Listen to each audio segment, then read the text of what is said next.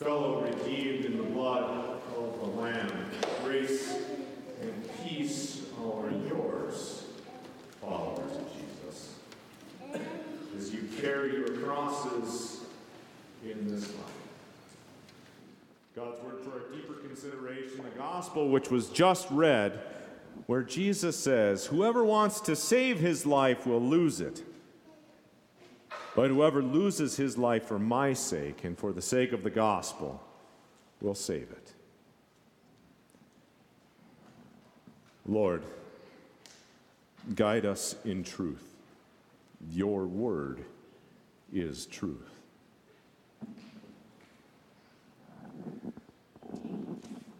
February is almost over.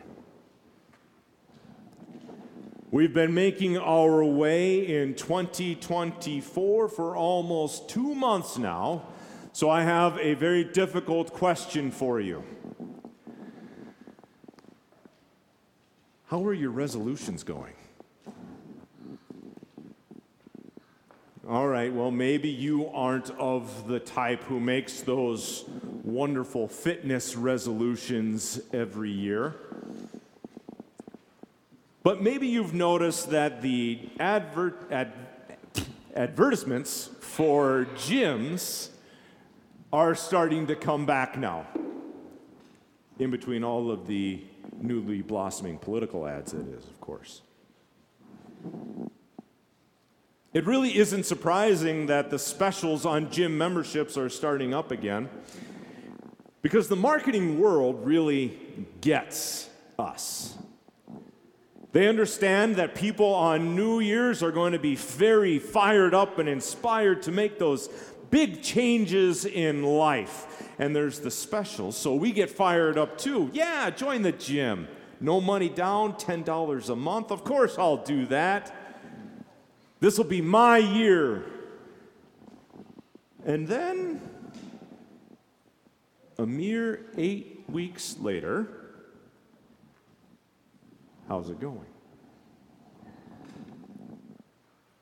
Human beings need reminders. Left to walk down our own paths of our choosing, most of humanity will find a bench. We tend to default to the easiest settings given even half a chance. And we certainly want to avoid those hard and uncomfortable situations that pop up in life. And getting that, getting that we forget and maybe don't want to do the hard things, the marketing team pops back up to remind us go, go get back into the gym. Because they get us. In his interaction with Peter, and his lesson to his followers, Jesus shows that he gets us as well. He truly gets that all of us want a Savior with none of the hardships. Knowing what we need, though,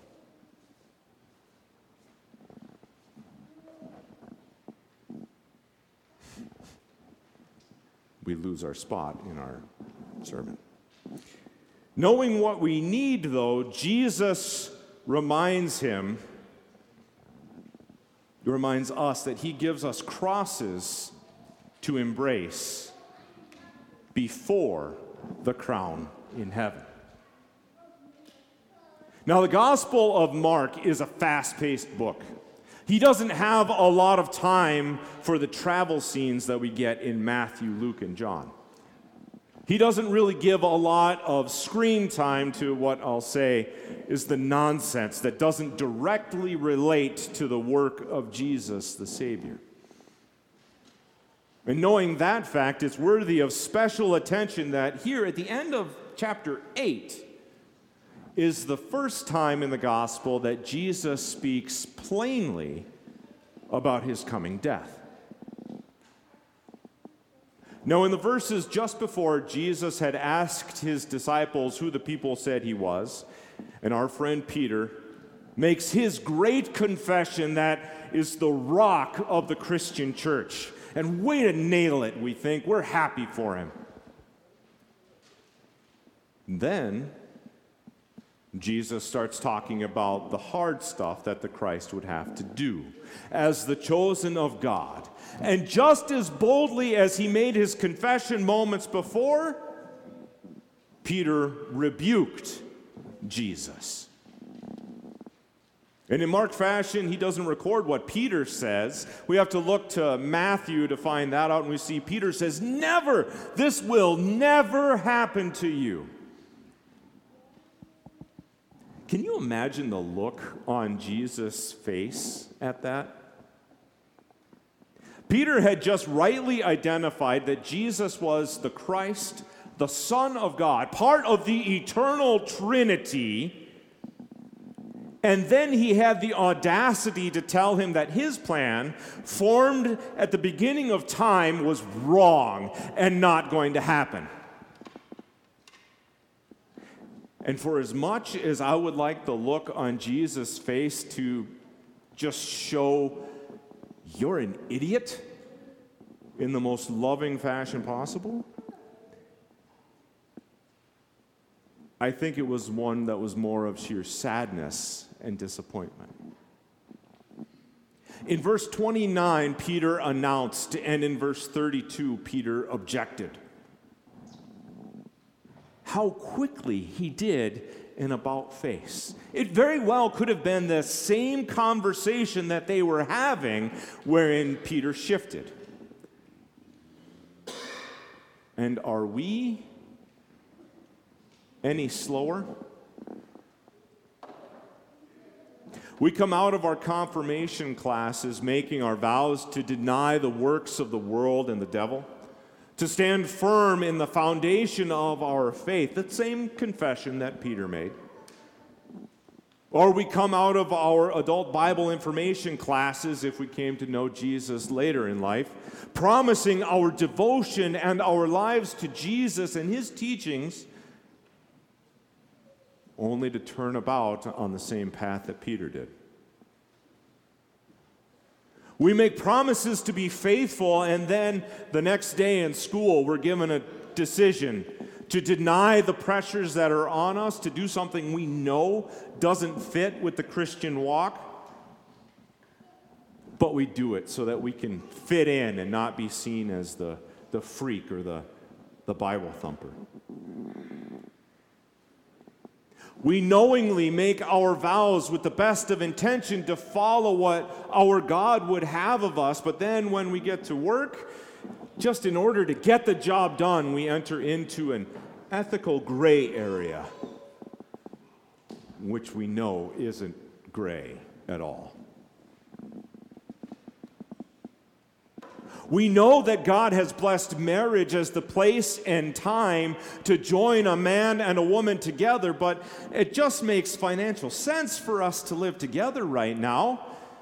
And since we're going to get married anyway, we might as well enjoy some of the benefits. We know that our commitment to following Christ means that we engage in meaningful ways with our children to teach them the way that they should go. But we would rather have peace and quiet and not drive to the extra service. So we neglect our devotion and our attention. Or we don't give that direct encouragement to our children. The regression of Peter and indeed our own come down to a desire that we have to get what we want. Peter didn't want his friend to die. He wanted to have something great with Jesus leading it. And what Jesus was talking about was not what he had in mind. And we have these desires to fit in to get where we want to be in our careers, to get the quiet time that we want, to have the, the financial security that we want. And most importantly, to have it with as little strife as possible. We want life to be a walk through a rose garden full of all of the colors, but none of the thorns. I get it. That's kind of what I want too. But that is simply not the reality. Ever since Adam and Eve, the presence of sin in this world has promised the presence of thorns and hardships. And ever since sin has been present in the world, humans have been trying to hide from it. Our first parents hid in the garden. And guided by the craftiness of Satan, thousands of years later, people are still trying to hide. Peter hid behind his, trying to protect his vision for his friend. And today, well, the traps aren't all that different. There were ads which were run during the Super Bowl, part of a campaign called He Gets Us. The ads trying to, quote unquote, reclaim the reputation of Jesus by emphasizing the love that he has. He was surrounded by sinners, they claim, and was totally loving and accepting of them. This campaign trying to have Jesus, but not the Jesus who says hard things, not the Jesus who says, go and sin no more. Not the Jesus who says, I tell you the truth, I don't know you. And certainly not the Jesus who says, Get behind me, Satan. They want a Jesus who allows them to have their life their way and not his way with his crosses. They seek to do exactly what Peter did and what we sometimes try to do make Jesus approve of our life decisions, and most importantly, the sinful ones, and not hold us accountable for them. And Jesus gets that. I'm using their words on purpose here. He gets us. He gets us in a way that Peter didn't get and that this campaign doesn't get. And frankly, sometimes we forget as well. Jesus gets that we are sinful and wants the easy way. He gets that we want a life that's easy and joy filled, and He gets that the only way that we can have that life, that life that is truly full of love and joy, is if we are with Him in heaven. So he turned to Peter and told him to get behind. This temptation to leave the cross would mean that Peter would get time with his friend, but all of creation would lose salvation. Catch the phrase right before Jesus rebuked Peter after turning around and looking at his disciples. Jesus got that they were lost without him going to the cross. Without his death and resurrection, there was no hope for salvation for them or for us. So he denied violently the temptation to give up the cross because before the cross or before the crown comes the cross. Yes, we should love and should bring the message of Jesus to as many people as we can, like some of these ads say. But we cannot do that with the loss of a Jesus who condemns sin. It's super easy to say Jesus loves the little children of the world, and he does. But he loves you enough to tell you to knock it off when you choose to follow your own paths instead of His. When you want to avoid calling out sinful behavior in yourselves and in others because you don't want to offend. No, that, that's not the love of Jesus. That's the hidden temptation that Peter fell into. Keep it easy, keep it the way that we want it. Following Jesus means exactly what he says here deny yourself.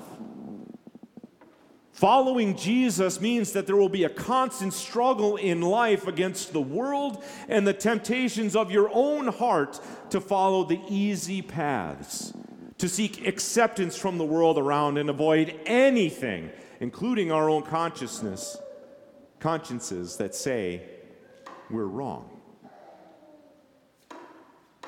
This is part of the theology of the cross. Sin is real.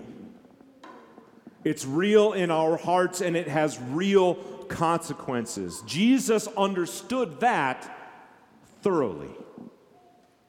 He gets us.